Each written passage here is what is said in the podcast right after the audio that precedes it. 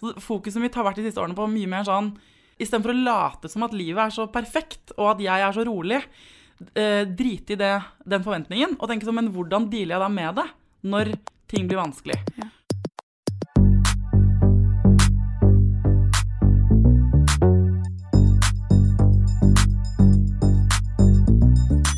Mitt navn er Mira Khan, og i dagens episode av Mamma jobber snakker jeg med Thea Klingenberg. Thea har lang erfaring med både radioproduksjon og podkast. Hun har jobbet med radio i både NRK og Bauer, bl.a. Og så er det sikkert veldig mange av dere som kjenner henne fra hennes egen podkast, Foreldrerådet. Hun er mamma til Tidemann og bor alene med han og katten Knut. Og jeg vil si at Thea i denne episoden er et slags fyrverkeri av gode refleksjoner og smarte tips for å takle livet med jobb og barn litt bedre. Vi snakker bl.a. om at målet med livet ikke er å aldri kjenne på motstand og stress, men heller hvordan man kan deale med det. Og ikke minst så deler hun en fantastisk modell for prioritering i hverdagen. Hei, Thea! Hei! Velkommen. Takk. Jeg syns det er veldig gøy at du endelig er her, fordi du eh, har jo ghosta meg. Jeg har ghosta det. Det må vi snakke mer om etterpå. Ja. kjenner jeg. Fordi ghosting er jo um, en typisk ting som mange tar veldig personlig, og som kanskje ikke er så alvorlig som man skulle tro. Men før vi kommer dit, Thea, fortell litt om hvem du er, og hvem du bor sammen med. Jeg heter Thea Klingenberg. Jeg er foreldrerådprogramleder. Jeg har en podkast som heter Foreldrerådet. Eh, Jeg er også eneste ansatte og sjef i Thea Media AS, som er mitt eget selskap, som jeg har hatt i to år. Litt over to år. Og så er jeg mamma til Tidemann, som er ni og et halvt, og han bor sammen med meg 50% på Torshov i Oslo. Jeg har også en katt som heter Knut, og jeg ganske nylig, altså i år, fått en kjæreste som heter Knut. Nei, er det sant? Ja, Så det er Katteknut og Menneskeknut. Det er forvirring i heimen om det. Men vi bor ikke sammen, og han har to barn. Men jeg har akkurat begynt å smake på liksom, av og til å ha tre barn. Ja. Ja. Wow. Det er ganske forskjellig å være alenemamma og så plutselig være bonusmamma til to slash trebarnsmamma. ja, det har vært spennende. Det er gøy. Hvor, hvor gamle er de? Det er to gutter, det også. En på fire og en på ni, som er like gammel som da min sønn. Litt yngre enn min sønn. Ok. Og jobbmessig, jeg føler at alle gjestene dine kan si sånn Dette er jobben min. Ja. Punktum. Ja. Min jobb eh, er jo Foreldrerådet, med det det innebærer. Men det var jo i starten eh, bare en, bi, en bigeskjeft, noe jeg gjorde mellom fulltidsjobb og hente i barnehagen, liksom. Eh, Men nå eh, gjør veldig mange andre ting også under denne Thea Media-fana, Ja. som jeg syns er veldig lættis navn på firmaet mitt, men det har blitt det. Thea Media AS. Men stort sett ting som handler om radio og eh, podkast og lyd. Ja, Og liksom strategi for radio. Ja. kult. ja, og så underviser jeg litt også noen ganger på Institutt for journalistikk. De holder sånne kurs. Ja. Men det betyr jo at du har jo en ganske sånn eh, fleksibel hverdag. Ja. Ikke sant? Eh, når pleier du da å være på jobb? Jeg, hvis dere tror nå at i løpet av denne samtalen skal dere få sånn herre inspirasjon til å bli eh, strukturerte og finne sånne triks som der jeg setter på alarmen fem minutter, og så tar jeg pause. Sånn, sånn fungerer ikke mitt liv. Nei. Sånn har det aldri fungert. Jeg jobber jo hele tiden og aldri, på en måte. Mitt mål for eh, to-tre år siden ble på en måte sånn Jeg vil helst eh, tjene me mest mulig penger på ting jeg ikke syns føles som jobb. Ja. Men hva betyr det i praksis da at du, du Altså, du må jo levere på skolen, så du, da er du jo på en måte oppe. Dagen min starter med når han er hjemme hos meg, at jeg står opp sammen med han. Ja. Eh, hvis jeg ikke skal noe kjempetidlig, så går jeg i slåbrok, lager kaffe, steker egg og lager sånn koselig frokost til han eh, ofte, faktisk. Og så eh, er vi to veldig raske begge to om morgenen. Det er Ja. ingen av oss som må mange ting. Han er oppe tidlig, selvfølgelig, og det er ofte han sier sånn 'Mamma, klokken er kvart over sju, du må komme, jeg er sulten', sånn roper til meg. Så da går jeg ned i slåbroken, lager frokost til han, koser litt med han, og så springer han av gårde på skolen. Vi bor rett ved, så det tar han fem minutter å gå. Og da begynner min dag. Og da har jeg jo hver dag sett for meg hvordan den skal bli. Så er det ikke sånn at den blir sånn, men den er ikke noe sånn fast. Det er ikke sånn at jeg alltid starter med det eller det eller Nei, du setter deg liksom ikke ned med mailen klokka ni hver dag, og så går du gjennom den. Nei. Nei. Fordi arbeids... Altså mailer må jo på en måte besvares når som helst. Eller ja, de kommer jo inn Ja. eh, når som helst. um, eh, så det gjør jeg nok eh, på vei til steder og sånn, hvis jeg ikke sykler. Altså den største Det, eneste, det beste tipset jeg har, Ja. er å kjøpe en elsykkel. Ja. For etter at Thea Media. AS kjøpte en elsykkel for to år siden, så har hennes ansatte Ja. og ledelse, som jo bare er meg, vært megalykkelige. Og nå har elsykkelen vært på reparasjon i seks uker, og jeg fikk den tilbake forrige uke. Og det å kunne sykle eh, i all slags vær, også på vinteren, fra sted til sted, det er, liksom, det er som en liten valium for Jeg meg. vet, det er, jeg, jeg er helt enig. Det er det smarteste jeg har gjort, jeg. Jeg er også elsykkel. Det anbefales. Hvordan eh, har dagen din vært så langt? Den har vært irriterende på en måte. Altså, det er så, jeg er veldig sånn ilandsmorgen. Men jeg hadde en plan om eh, at jeg skulle rydde ferdig. Jeg har alltid klesvask liggende overalt. Helt utrolig at det er den ene oppgaven. Jeg får til veldig mange ting. Det får jeg bare ikke til. Nei. Så det er drittkjedelig. Så jeg skulle stå opp, lage meg kaffe, høre på podkast og brette klær uh, før jeg skulle rekke å svare på noen mailer, og så komme hit klokka ti. Uh, blir vekket av halv åtte at det står en vaskedame og banker på døren som ikke skal komme før senere i dag. Og hun er jo veldig søt. eh, Det heter ikke vaskedame. En dame som for første gang skal vaske hjemme hos meg. Og jeg har jo i mange år jobbet med at jeg har sånn der skam for det, men det er jo helt nydelig å ha. Ja. Um, men da blir hun og jeg stående i en sånn passiar hvor jeg står i slåbrok, hun har vekket meg. Og jeg står og eh, er litt sånn klam og ukomfortabel med at hun møter meg sånn, og at jeg ikke har ryddet. Så det ser, det ser ikke ut som det er så lett å vaske der hjemme hos oss. Og hun står og sier men jeg har fått beskjed om å komme hit nå. Og så blir jeg stående sånn, jeg vil jo på en måte være venn med henne, men jeg skjønner at hennes sjef har gjort en feil. Så vi blir stående en stund, og det ender med at vi får på en måte alliert oss med at det er de som har gjort en feil, så hun får uansett betalt for å komme, men i tillegg betalt for å komme igjen en annen gang når det passer for meg. Da. Så hun dro. Så var win-win. Vi var- Ja. Så lenge det var win-win for oss. Men en sånn emosjonell sånn 'Å nei, nå er jeg ansvarlig for deg, og jeg er ikke klar', og sånn, Ja, ja. det er dritt. Ja. Og så var jeg klar, tenkte jeg. Nå skal jeg sykle av gårde i det deilige høstværet. Da ble jeg glad igjen. Fant ikke sykkelnøkkelen. Jeg løp opp og ned ut uh, liksom i garasjen, opp og ned til eh, huset. Kanskje, uh, tror, syv ganger.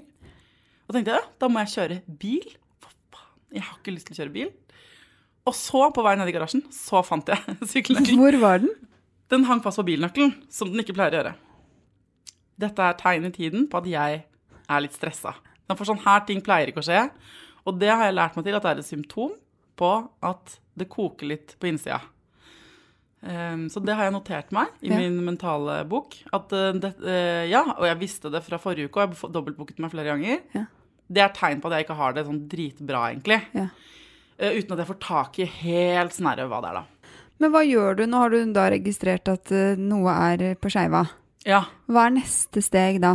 Ja, Jeg vet liksom hva som er på skeiva, egentlig. For det har vært sånn her hele året. Eh, det er overshare i denne podkasten. Ja, ja. vi mistet pappaen vår for rett før jul. Han døde av kreft. Og det siste året før der igjen var sånn helt sjukt preget av at vi var Vi er tre søstre og mamma. Um, det har vært helt forferdelig, egentlig. Sånn, så det første halvåret nå etter at han døde, tror jeg har gått med på en del sånn uh, liksom Å forholde seg egentlig hvordan det siste året han levde, var. Sånn, behandle de traumene egentlig fra sånn innleggelser og pff, Det var helt for jævlig.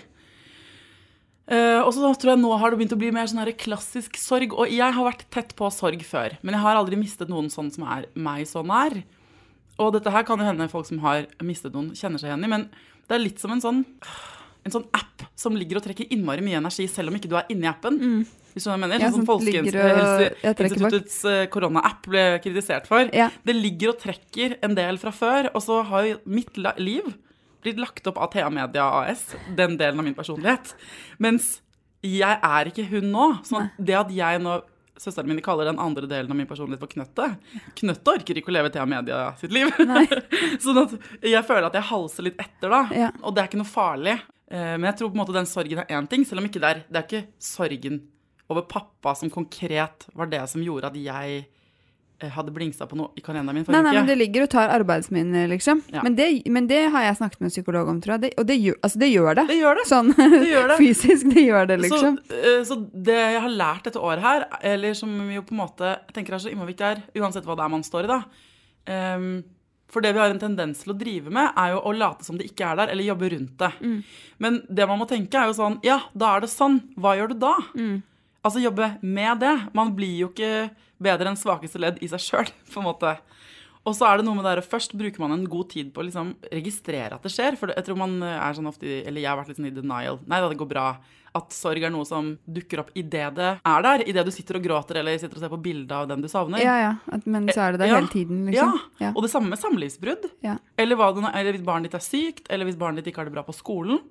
Det er så fascinerende hvor mye vi glemmer at vi er alle sammen, da, uansett om du er toppleder eller om du jobber eh, sant, et helt annet sted i systemet. Vi er jo alle de samme menneskepakkene med, liksom med de samme emosjonene inni oss. Og, og så kan det se ut som å herregud, hun eller han får til stimma mye, og de driter i det og det og det. Ganske ofte er det fordi de enten A eh, presser det vekk, eller har funnet gode strategier for å deale med det. Og så er vi jo, vi er jo sånn personlighetsmessig ulikt rusta, da. Ja. Og der er- har jeg nok tenkt at jeg er veldig jeg er ganske tøff, eller sånn lite nevrotisk. Og jeg er nok lite nevrotisk. Men eh, det har vært jeg har lært jævlig mye om meg selv dette året, da. Men du sa noe i sted om at uh, du blant annet har lært deg at uh, du må gi faen i hva folk tenker, fordi du er glad i å levere. Men nå har du ikke på en måte Sånn som når jeg sier at du har ghosta meg, da. Ja, jeg, det, dette må vi fortelle om, da. Jeg Ja. ghosta deg. Dette hadde jeg til og med glemt. Du sendte meg en melding før sommeren og spurte om vi skulle ta en kaffe. Og så svarte jeg ikke på den meldingen. Og det første som skjer når du forteller meg det, når jeg kommer hit, er sånn Å nei. For jeg hater det selv. Det er så ekkelt når man har sendt en melding til noen, eh, og så ser man at den har sett den, kanskje, og så har man ikke fått svar. Da føler man jo fort selv på sånn Hun liker meg ikke, han liker meg ikke. Ja, ja, det er noe Eh, Jeg er ikke liksom. viktig nok, et eller annet sånt. Eh, så det beklager jeg. Det er dårlig stil. ja, men det, ikke sant? du, er, du er tilgitt. Og det bruker jeg mye energi på å ikke gjøre. Samtidig så har jeg måttet lære meg litt at du Jeg kan ikke få til alle de tingene Altså, Målet må jo selvfølgelig være at man sier fra. 'Takk for meldingen, men det kan jeg ikke nå'.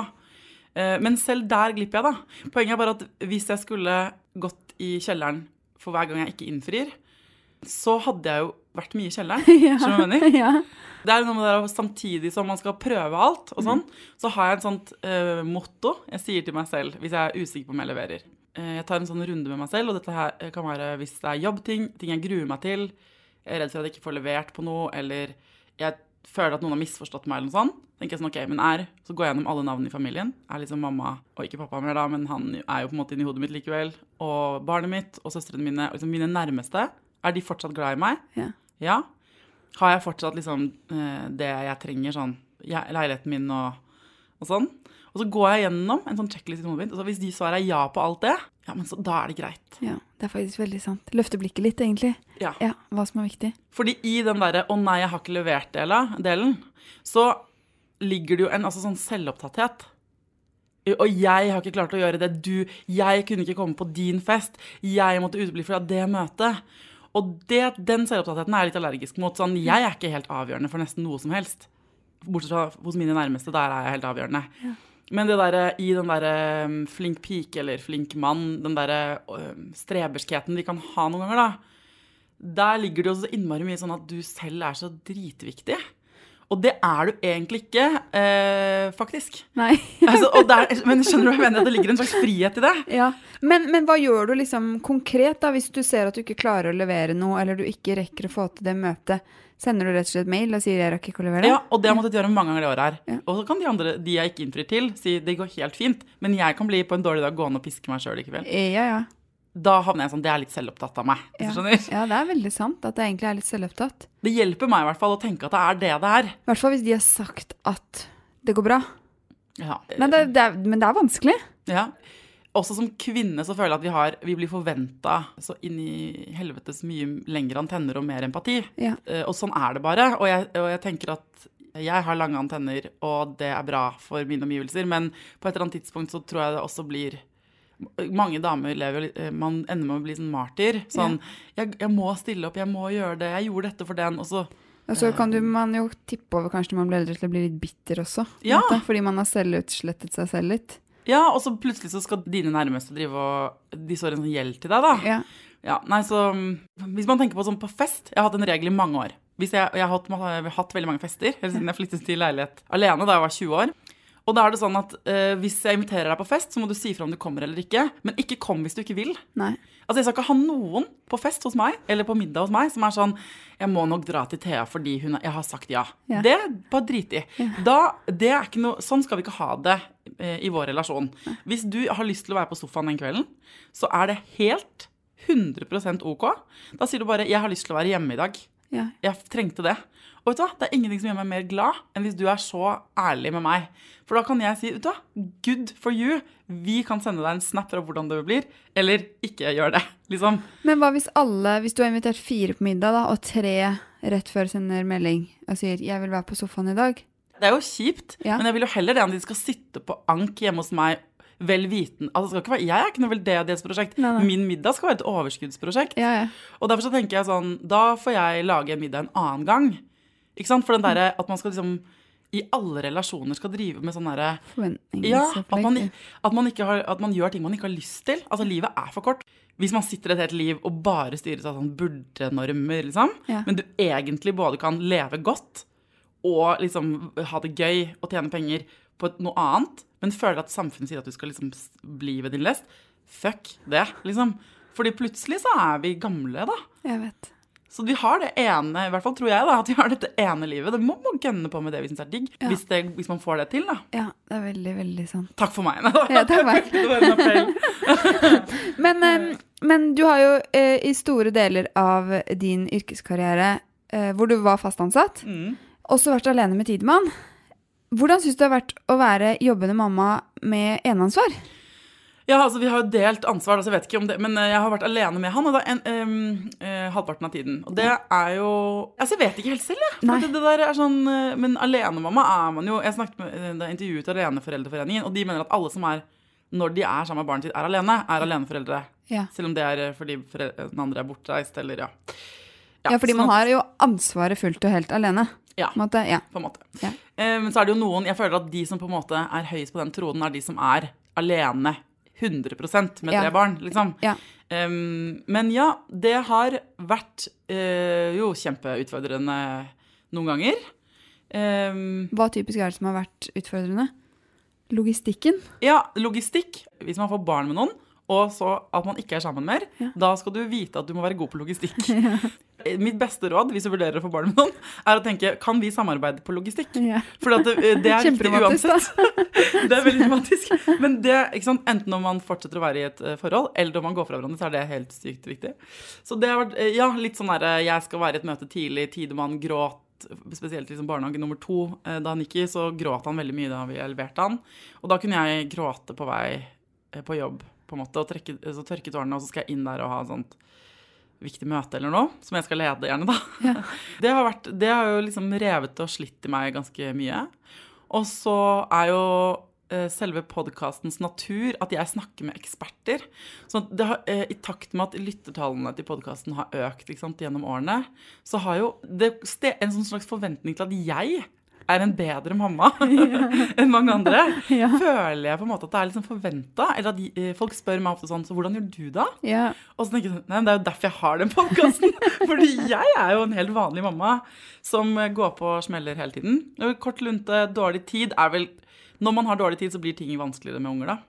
Et uh, super life hack jeg lærte av en av ekspertene, en barnepsykolog, som jeg har brukt masse, det er at istedenfor å stå og si, og det, både som leder og forelder, vil jeg si at dette er et godt tips. Ja. Istedenfor å si sånn Ta på deg skoene. Nå må du ta på deg skoene. Nei, men nå skal vi gå, så nå må du ta på deg skoene. Så er det noe med å sette seg ned og si sånn Nå skal vi gå. Hva er det du må ha på deg? Ja. Og det føles ut som det, er, det kommer til å ta lengre tid. Men hvis barna da sier eh, Sko! Ja! Kjempebra! Hvor er de igjen? Så tar barnet på seg de skoene. Og dette må bare alle prøve. Det er dritirriterende at det fungerer så godt. Men da må man også tåle som en god leder eller en god forelder at målet er satt av deg, men at veien dit eh, kanskje blir litt annerledes Ja. sant, enn du hadde trodd. Men akkurat med barn så har det vært en, et life hack. Man kan vel uten problemer si at uken er ganske hektisk, og at de fleste er ganske klare for en hyggelig helg når helgen først kommer. Derfor er det helt topp at vi har med oss morgenlevering som annonsør, for da er du sikret en god start på helgen. Det er bare å gjøre som meg. Igjen, slenge bena på sofaen, hente fram mobilen og morgenleveringsappen for å bestille, og så kommer alle de herlige, nybakte bakevarene levert hjem til deg morgenen etter. Jeg pleier å bestille appelsinjuice, for den er himmelsk, sjokomelk til barna, croissant og surdeigsbrød. Og for ikke å glemme Lisas rørte syltetøy. Altså, det syltetøyet Ja, ikke ikke, ikke bestill det, for å si det sånn. Morgenlevering leverer på Østlandet, Stavanger og omegn, Bergen og Trondheim. Husk å bestille før klokken 21, og med rabattkoden MAMMAJOBBER20 får dere 20% rabatt på første bestilling. Koden er gyldig til 15. november, og du kan legge inn bestilling til helgen allerede nå, så bare gjør det. Og så blir du så glad når helgen kommer! Men, men um, siden du snakker med såpass mye eksperter, ikke sant? Jo, altså, hva er det du ikke har dekket av tematikk, nesten? liksom? Eh, føler du, Blir du mer sånn at du shamer deg selv fordi du egentlig vet hva du burde gjort i enhver situasjon? Ja. Det, eh, ikke i situasjonen Altså, fordi jeg føler jo at det ekspertenes overordnede råd er, er at vi er gode nok som vi er. Men ja, jeg kan, det jeg kan, er jo raskere nå at hvis vi har hatt en eh, drittkveld, da, leggingen har vært kjip og det har vært dårlig stemning eller sånn, så kan jeg jo der hvor jeg før kanskje ble sittende hjemme og tenke sånn Dette er min skyld, eller uh, hva skjedde nå? Den uvissheten. Så er jeg nok, det jeg nok har lært, er å bare skjønne hva det er som har skjedd. I litt større grad, da. Ja. Tenk sånn åh, det var vel klassisk. Jeg hadde kort lunte. Han sa uh, Han uh, Jeg fikk ikke tak i hva Tidemanns egentlige behov var. Så vi sto og kranglet i en misforståelse. Det er jo gjerne det det er, da. Ja. At han mener at det handler om et eller annet, og så tror jeg på det. Og så handler det egentlig om at han er sliten. ja. Som er det samme som var problemet da han var baby. Ja. Eller med babyer. Fordi man tror de er sultne, og så er de trøtte, eller hva. Ikke Ja. sant? Og så kan du reparere eller lære av situasjonen. Men hva er det som stresser deg mest i hverdagen som jobbende mamma? Jeg er egentlig ganske god til å håndtere en vanlig stress. Jeg tåler både å være dårlig forberedt og være nervøs. Jeg er vant til å være nervøs, for jeg gjør mye sånn mikrofonting, eller sånn skal, jeg vet ikke, på God morgen Norge, eller jeg skal ting som er skummelt, da. Ja. Så det er jeg vant til. Sånn har jeg hatt det hele mitt yrkesaktive liv. At jeg har gjort ting som har vært skummelt. Så det er på en måte, det vet jeg hvor jeg skal Jeg blir redd, men jeg vet hvordan jeg skal håndtere det. Så sånn er det vanlig stress. Sånn er det, jeg blir ikke stressa sånn Å, jeg mister et fly, eller Nei. nå, Jeg blir stressa, men ikke på en sånn at jeg blir lamma, liksom. Nei. Sånn Her forleden så trodde jeg noen hadde stjålet Mac-en min, hvor jeg hadde alle rideprosjektene. Men da blir jeg sånn Ja vel, men jeg gidder ikke å la det ødelegge dagen. Jeg finner ikke ut av det før i morgen. La oss så dra og klarer du å gå videre, liksom. Men hva med sånn, ja, sånn som når du skal ut av døra, og du skal i et møte, eller holde et foredrag sånn som i morgen, hvis Tidemann da plutselig bare går baklengs og ikke vil ut av den døra? Jeg blir jo stressa, men det påvirker meg ikke så veldig mye. Da får jeg sånn tunnelsyn. Det jeg er veldig god på, tror jeg, er å se muligheter for endring. Jeg er ganske sånn fleksibel. Sånn er sånn, hvis det er full clinch Han er jo det viktigste. Og da er det ganske sånn tydelig for meg at det, da må jeg slippe det her i hendene, at nå handler det om han og meg. Og så må jeg eh, får det foredraget begynne et kvarter senere, liksom. Men det skjer jo aldri. Nei. Men sånn der, at jeg kommer for sent til ting, og sånn, der er jeg ganske Da blir jeg litt sånn så Thea Media-delen av meg selv, som er sånn proff, da, sier sånn Det beklager jeg, nå begynner vi. Men du driver ikke med Nei. sånn masseunnskyldning? Det er jo så irriterende å være på andre siden av det. Ja. Hvis du kommer for sent i et møte med meg, og i tillegg til at du kommer for sent, så skal vi bruke ti minutter på at du skal unnskylde deg, sånn at jeg skal få deg til å føle deg bedre. Det er på deg, på en måte. Ja. Så da prøver jeg å være litt tøff på det. Ja. Men jeg blir stressa av sånne emosjonelle ting. Så hvis Tidemann ikke har det bra, eller at uh, mamma har det, er lei seg, det er jo de der appene som tar mye kapasitet. Ja, det stresser deg sånn, eller går og gnager? Ja, det gjør i hvert fall at den vanlige, liksom, tykkhudete versjonen av meg, den blir veldig tynnhudet. Jeg blir liksom hudløs. Ja. Sånn at ting som vanligvis ikke er et problem, blir da et problem. Type Nei, da kan jeg bli lei meg for at eh, jeg har ghosta deg. Ja. Jeg tar det mer til meg. Men det er jo, jeg føler at det er litt sånn billedlig som at man faktisk har tynnere hud. Ja. Sånn at eh, et tegn på at man er stressa, er at man merker at man har tynn, tynnere hud. Kolonial.no er med oss som annonsør fordi de nå har løst alle våre problemer, nesten i hvert fall, nemlig hva skal du ha til middag? Stjernekokken Odd Ivar Solvold og matblogger og hverdagsmatekspert Silje Feiring setter altså sammen eh, nye ukesmenyer hver uke, som du finner på kolonial.no eller i appen. Så da er det ingen tenking, bare enkel klikking av ingredienser ned i handlekurven. Forrige uke så eh, klikket jo jeg pasta med avokadoer. Og det må jeg si, selv med min helt standard kokkekunnskap, så ble dette sykt godt. Og ikke minst så slapp jeg jo å gruble over hva vi skulle ha til middag. Eh, eller haste frenetisk rundt i butikken med sultne barn på slep, fordi det er det verste. Så da fikk jeg rett og slett en litt sånn 'jeg fikser dette livet'-følelse. Og det er jo en ganske digg følelse. Ikke så ofte den oppstår, men når den oppstår, love it. Så folkens, gå inn på kolonial.no. De nyfunnede hjelper når du skal planlegge hverdagsmiddagen. Og sånn. Da var middagen fikset. Jeg hadde et nyttårsforsett ett år. Ja. Eh, Jeg skal gjøre noe jeg koser Jeg skal kose meg med noe hver dag. Og det handler jo ikke om at jeg gjorde noe annerledes hver dag, men jeg hadde sånn skikkelig fokus på sånn rent sengetøy eller jeg vet, ikke, Ja, ja, ja men sånne små, det er det beste. Rent sengetøy. Eh, og da, og det, eh, det blir jo fort sånn damebladaktig, det må jeg Ja. bare si. Og det hater jeg litt, for det handler ikke om det. Men det er jo noe med at å vende oppmerksomheten din i hverdagen til hva er det du syns er digg, Ja. og hva er det du syns er bra. Ja. Og jeg hadde også et uh, annet, ikke nyttårsforsett, men et høstforsett i fjor, hvor jeg skulle likestille det å ta en blund med å trene. Altså mentalt. Ja. Tenke sånn, uh, Fordi man får så mye ros hvis man drar og trener. Og så får man ikke rose seg sjøl, i hvert fall, hvis man tar seg en blund. Men, sånn, men det er jo så lurt. Sånn at når tiden man da ikke er hos meg, eh, og jeg har kanskje jobba hele dagen og jeg vet at jeg skal sitte på kvelden, eller bare fordi jeg er fuckings trøtt, Ja. Så tar du deg en en blund og legger meg på sofaen med podkast på øret og bare lar klesvask være klesvask, og så kanskje sovner jeg litt. Og så våkner jeg igjen. Og da var jo, det var ikke utfordringen. Utfordringen var at det skulle føles bra. Så jeg begynte å skryte av det og si sånn hva dere har gjort. Jeg, jeg fikk faktisk satt meg en blund i dag. Og så instruerte jeg omgivelsene mine og si Å, fikk du det? Så flink du er. For da fikk jeg liksom innarbeidet det som en sånn viktig del, hvis jeg trengte det, da. Eh, Å sette fokus på de tingene som er glidemiddelet i resten av dagen din. da, Ja. For at alt annet skal gå. Det vi kutter ut først, er de tingene hvor vi faktisk henter oss inn. Ja, og så tror jeg i hvert fall når man blir mamma, så blir man jo ekspert på å kutte ut sine egne behov. På Ja, man er jo programforplikta til det på, på Ja. et vis, liksom. Er du en sånn type som eh, husker alle disse tingene vi må huske som mamma? Sånn foreldremøte, kakao på turdag, halloweenkostyme. Det er jo halloween snart. Eh, lite tips til alle. Begynn å tenke på Tidemann halloweenkostyme. minnet meg på det nå her. Han bare 'Det er snart halloween, hvor lenge er det til?' Og så tenkte jeg ja. Nei, Vanligvis er jeg ganske god til å ha ting i hodet. Sånn, Jeg har kalenderen min, og så, jeg ting, så er jeg ganske god til å huske ting, faktisk. Sånn at eh, det er jo Jeg har jo opplevd mange ganger at jeg har glemt ting. Altså, eh, Den klassiker hjemme hos oss er at jeg glemmer å kjøpe brød. Eh, Sånn at jeg oppdager det på kvelden, og hvis det er for sent å få bestilt det på døra til dagen etter, så har han rare matpakker. Og da er det jo sånn Selvfølgelig er det ofte sånn jeg har knekkebrød eller wraps eller noe sånt. Men det hender også, vi har jo hatt en tradisjon, Tidemann og jeg, at vi en dag i uka går og spiser frokost på kaffebar. Å, hyggelig. Ja, veldig hyggelig. Det er kjempehyggelig, og det har vært fordi det er vanligvis den dagen vaskehjelp har kommet. men, da, så da, eh, men det er også sånne ting jeg føler at er litt ulovlig. Jeg vokste jo ikke opp med at vi ikke spiste frokost på kafé, ever. Vi var ikke, bodde ikke et sted hvor det var kafé engang.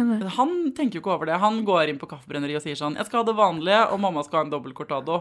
Uh, så det har vi hatt som tradisjon, og uh, det har vært drithyggelig. Men det, uh, det hender jo oftere enn jeg skulle ønske at han f.eks. har med seg da en sandwich fra et sånt sted yeah. i matpakken. Men det jeg blir fascinert over, er at man faktisk skammer seg over sånne ting. Ja. Skjønner du Det er det jeg syns er irriterende. Ikke at det skjer, for selvfølgelig skjer det. Men målet er ikke at det ikke skal skje. Nei, målet er å deale med det når det skjer. Ja. At, akkurat sånn, Målet er jo ikke at du aldri skal miste noe eller lete etter nøklene dine, men hvordan håndterer du det, da? Fokuset mitt har vært de siste årene på mye mer sånn Istedenfor å late som at livet er så perfekt, og at jeg er så rolig, drite i det, den forventningen og tenke sånn Men hvordan dealer jeg da med det når ting blir vanskelig? Ja. For ting ting blir jo vanskelig alltid. Altså, det er jo livet. Vi er, altså, Istedenfor at man har en sånn Dette her snakket jeg om i en podkast jeg hadde nylig, med Marte Sveberg, der han snakker mye om følelser. Og jeg føler selv, og har tenkt på mange ganger, det kommer inn en sånn forventning om at vi skal ha det så bra. Så du skal krysse av hver dag på en sånn skjema, på en måte. Bare sånn Jeg skal ha det dritbra, jeg skal være vellykka, jeg skal ha klart jobben, jeg skal ikke ha ghosta noen, jeg skal ha svart på alle mailer, ungen min skal være glad, bla, bla, bla. Og hvis ikke du krysser av på alt det, så har du dårlig samvittighet. Ja. For da er du liksom ikke bra nok.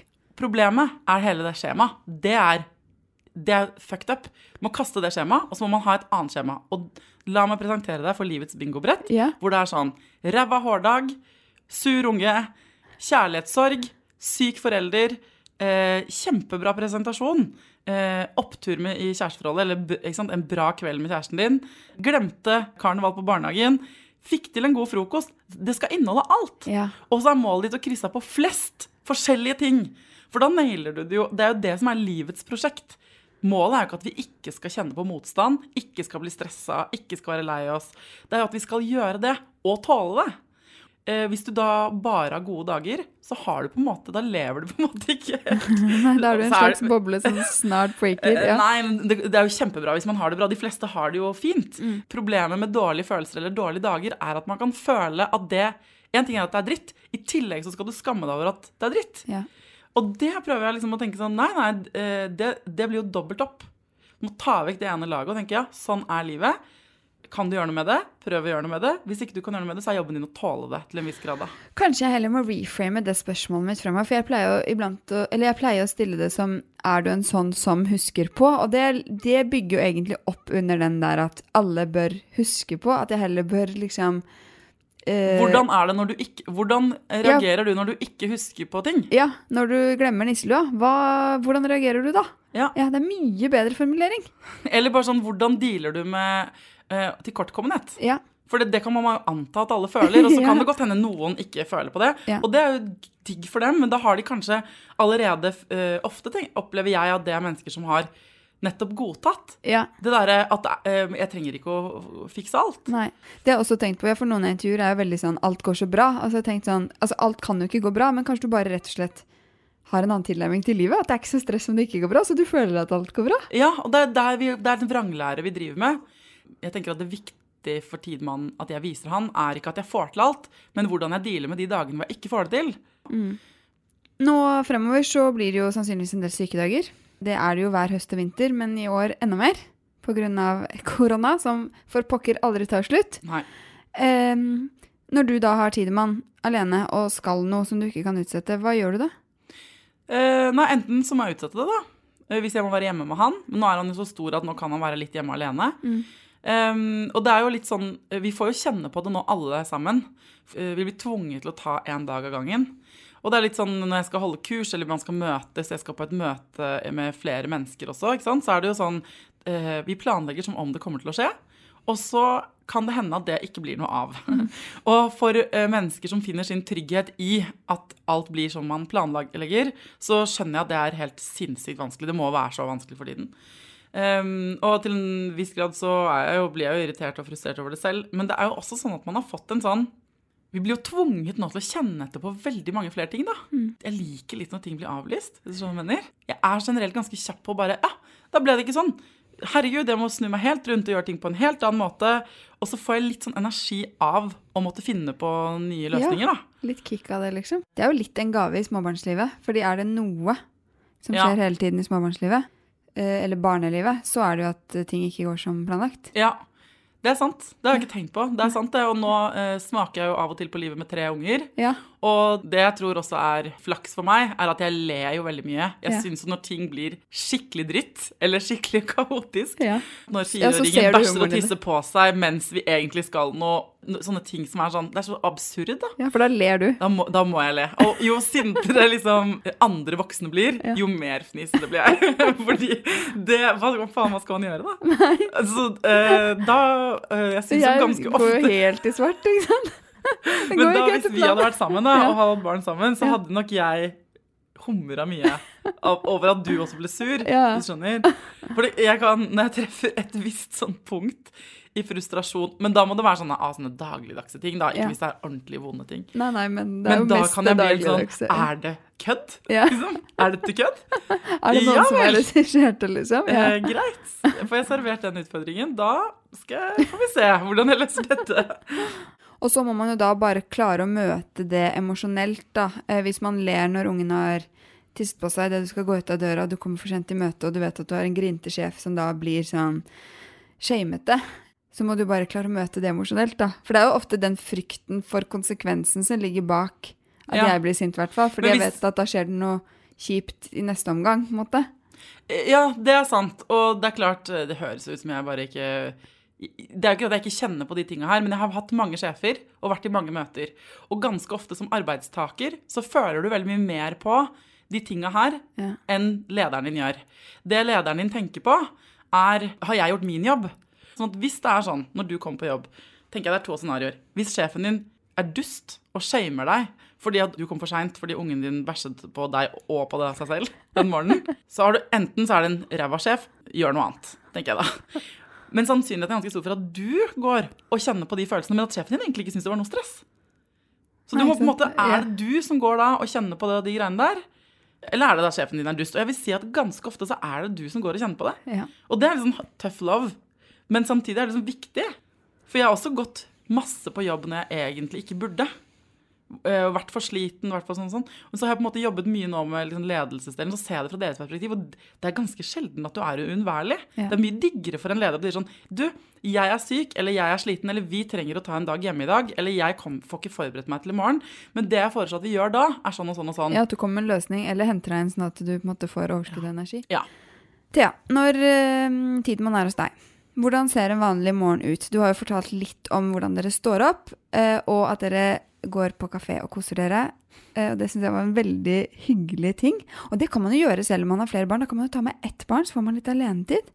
Ja, det har jo mange vært sånn eh, Når jeg lagt ut det på Snap eller noe, Instagram, så sånn Å, så, tenk at dere får til det og sånn. Så tenker jeg, altså Hvis man har råd, og hvis man bor i nærheten av en kafé, det er bare å gjøre det. Gå på kafé, spise frokost, later som det er helg midt i uka. Det Så det, men ellers, livet mitt er ikke bare på kafé på frokost. Nei, Livet mitt- vanligvis når dere ikke er på kafé på frokost. Når står dere opp? Hvordan ser morgenen ut? Vi står opp rundt klokka sju. Eh, Jeg pleier å bli vekk. Vekkerklokke. Eh, Tidemann er min vekkerklokke. Ja. Jeg pleier også å ha på vekkerklokke fordi, i tilfelle, men som regel vekker han meg. Eh, noen ganger, hvis jeg er stressa i livet, så pleier jeg faktisk å stå opp før. Eh, men det er hvis jeg trenger litt sånn ekstra egenomsorg, så kan det være fint å ha litt tid for seg sjøl. Men eh, Så da er det sånn at han går på skolen, og jeg går på jobb. Og det kan bety at jeg er hjemme, at jeg skal gjøre ting, men jeg skiller jo ikke så veldig. Dette her er sånn for at jeg går mot strømmen, men jeg skiller ikke så veldig mellom jobb og privatliv. Nei. Fordi jobben min er privatlivet mitt, og privatlivet mitt er jobben min på mange måter. Men før dere går ut av døra da, eh, hvis dere har frokost hjemme, lager dere frokost og sitter ned sammen? Og lager du matpakke, eller han matpakke selv? Jeg lager matpakke samme morgen. Jeg syns det er så rart med folk som er sånn, og så lager vi alle matpakkene dagen før og sånn, for det er sånn, sånn Hæ? Det har jeg aldri gjort.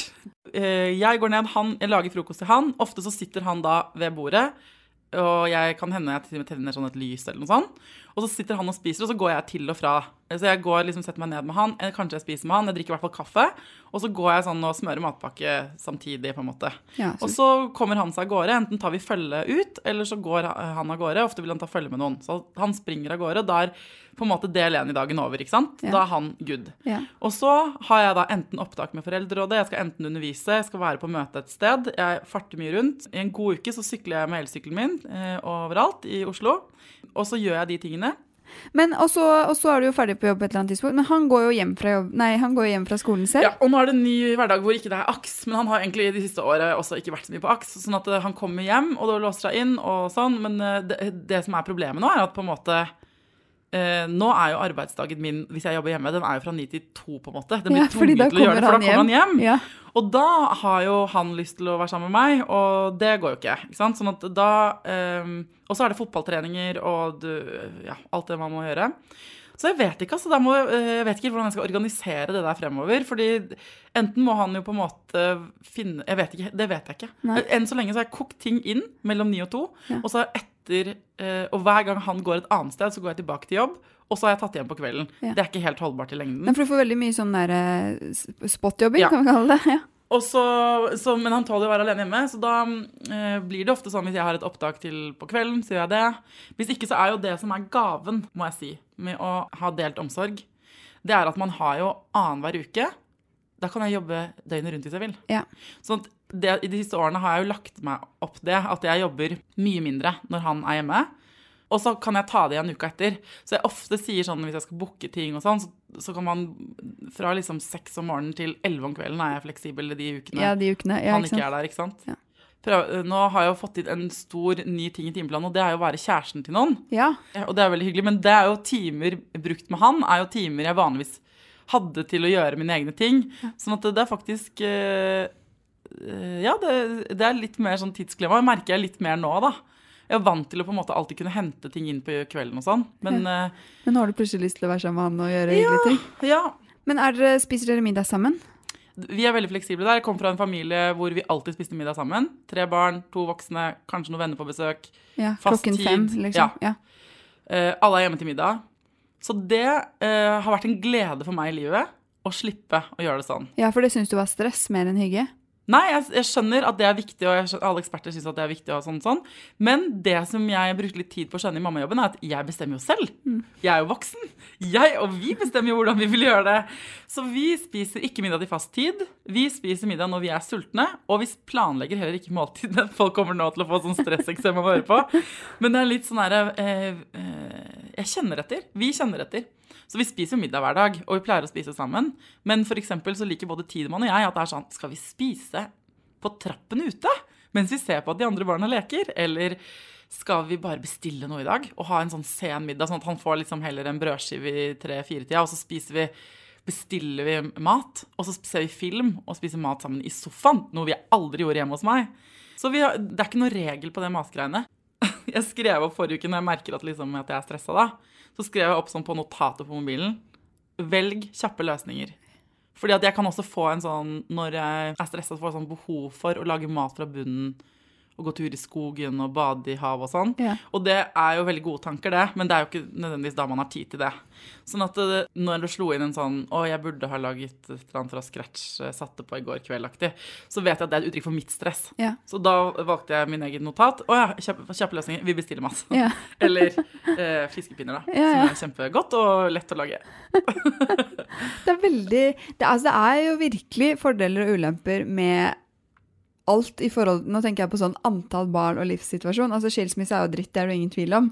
Men det kan jo komme utrolig mye fint ut av det på Ja. andre siden. Når, nå, når vi nå er sammen, eh, de gangene jeg da bare om det, ikke sant? det er bare noen dager jeg er trebarnsmor, da, eller jeg er jo ikke trebarnsmor, men jeg er jo da sammen med Vi er tre barn vi passer på. Ja. Eh, det som jeg syns er gøy Jeg synes det er artig. Jeg tenker sånn Å, herregud, familien AS, nå får jeg kjenne på hvordan det er. Ja. Um, og da skjønner jeg jo at man må ha et regime, ikke sant? for da er det jo spesielt hvis man har yngre barn, så er det jo ikke sånn at behovsutsettelse er det fireåringer er best på. Sånn at da er det jo sånn 'Jeg er sulten nå!' Så er det sånn OK, men eh, nå er det ikke mat. Sånn at da, vi må vente. Det er ikke farlig å være sulten. Det hele den derre Jeg skjønner at når man har begge to har eh, jobber 9 til 4, man skal rekke å hente Jeg tenker sånn Dere er helt sinnssykt imponerende. Jeg har jo muligheten til, i mitt liv, med Tidemann, og være fleksibel, og vi kan finne ut hvordan vi vil gjøre det.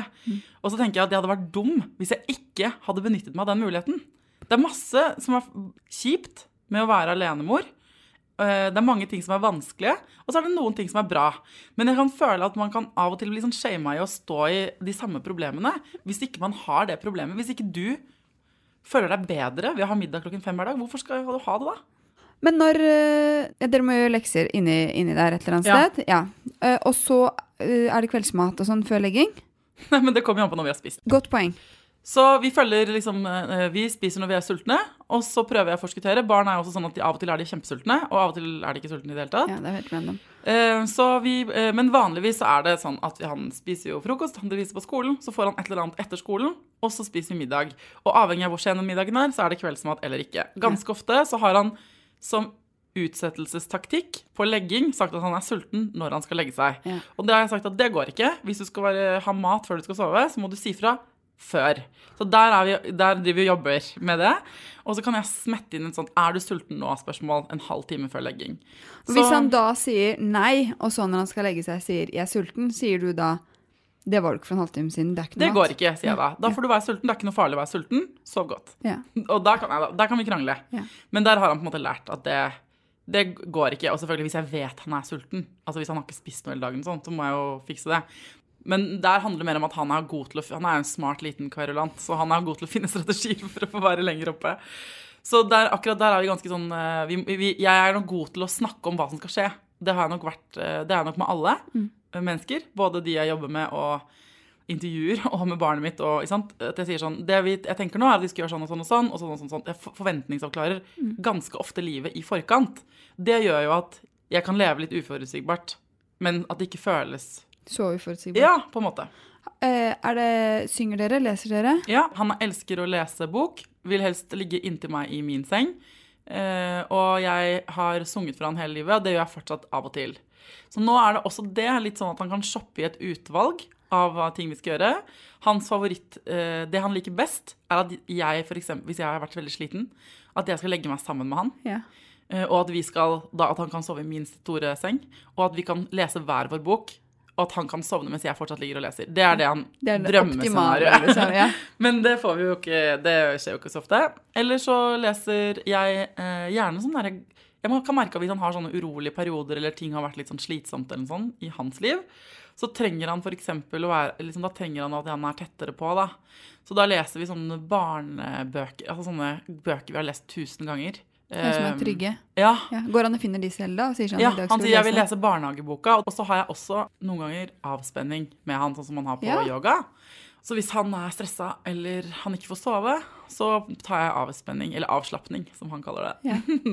og det er fint. Hvis du da egentlig har planlagt at du skal jobbe på kvelden for å rekke en deadline, eh, og så merker du at han er urolig og egentlig ja, bør leses litt ekstra for eller gjøre avspenning, Ja, da går det utover deadline, og ikke han som regel. nei, da klarer du ikke la deg liksom stresse av det. Ja, men prioriteringene mine er så veldig tydelige. Ja. Min hovedjobb i livet er å ta vare på mitt barn. Sekundært kommer jo på en måte de andre menneskene i livet mitt. Sånn at jeg er jo den første til å slippe det jeg har i hendene. Eh, Hvis det er noe hvis det brenner på dass.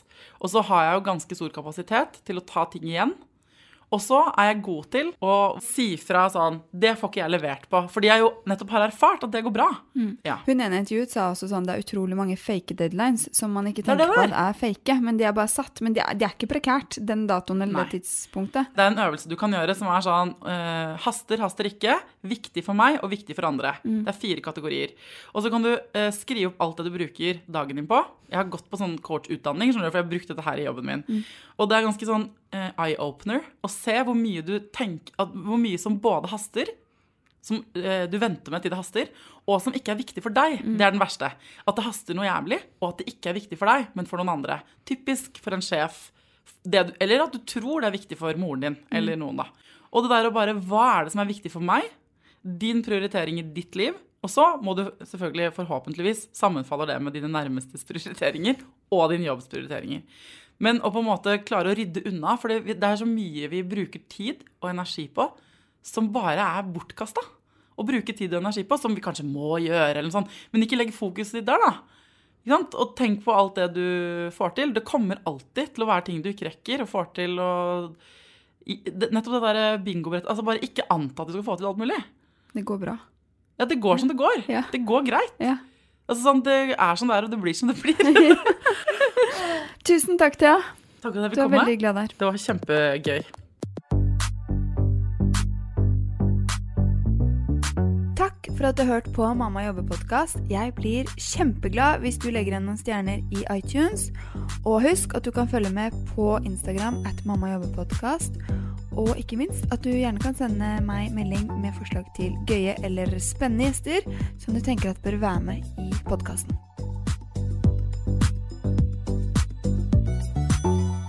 Denne podkasten er produsert av Freemantle Podcast.